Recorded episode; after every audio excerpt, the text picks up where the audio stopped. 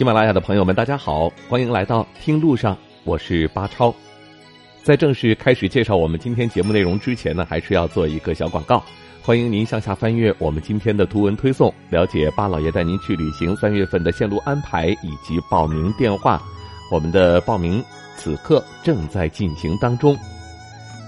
很多的朋友都说到西藏去游玩，那些常规的线路我们都走遍了，什么时候能带着我们到无人区去逛一逛呢？要注意了，你既然已经提到了这是无人区，所以千万不要随便踏足。这里要说到的无人区呢，是指一个长期空置不适合人类居住的区域。当然，少有人类踏足的地方，自然风光肯定会显得更加的美丽，没有任何的空气污染，空气透明度也会非常的高。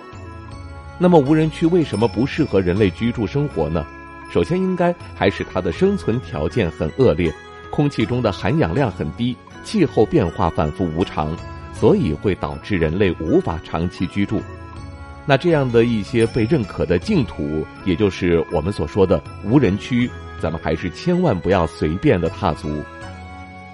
说到无人区，我国内一共有四大无人区，它们分布在青海、西藏以及新疆地域。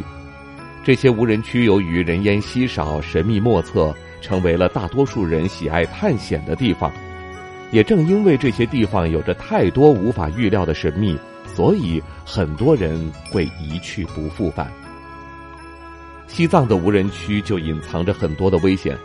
这些危险并不单单指向在无人区的周围时常出没的狼、熊等等这种可以危害到人类生命的动物，也是因为无人区里的地势环境非常的危险，其中竟然没有一丝水源地，而且呢，在无人区当中还布着许多的沼泽地，它的面积普遍还是相对而言较大的。如果你不小心陷入其中的话，那么生存的几率就比较小了。再则呢，除了这吓人的沼泽之外，还有冻土，这是因为夜间的气温非常低，所以呢会形成冻土。当然了，说到冻土在夜间，这也不算什么。我们要说到的冻土给我们带来的恐怖的地方是在白天，因为白天气温升高的时候，冻土就会融化，而这样的时候土就会跟沼泽一样，一旦人踩进去就很难被拉出来。再来说一说西藏它吸引人的地方，其实对于国人来说，这是一个神奇而且十分向往的地方。许多年轻人出门旅行的首选可能就是西藏，因为在那儿有着非常浓厚而且正宗的宗教及文化，还有许许多多美丽神秘的传说。不过西藏虽然美，但是我们提到的这些无人区却是不能够随意踏入的。其实说到西藏为什么也会形成这样生存环境恶劣的无人区呢？这其一在于它的海拔高，人们已经很难在这儿呼吸了，再加上这里又没有植物的繁衍，所以很难进行光合作用，同时呢，这也就是缺氧的一个重要原因。当然最重要的还是这里的温差非常的大，白天我们可能穿的是短袖，而到了晚上就要到零下十多度的状态，恶劣的天气有可能还会到达零下二十多度，并且这里的天气偶尔还会伴有龙卷风出没，同时带来漫天黄土之外，还经常伴随着降雨。所以说在这样的一个环境当中，人类怎么能够轻易的适应呢？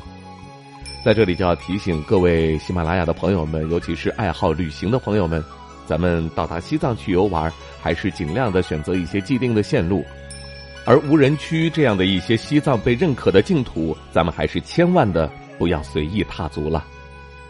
好了，给大家带来了这样的一些旅行提醒，还是要提醒您，如果想和巴老爷一同去西藏，别忘了向下翻阅我们的图文推送，了解具体的行程安排以及报名电话。好了，听路上，我们下期再会吧。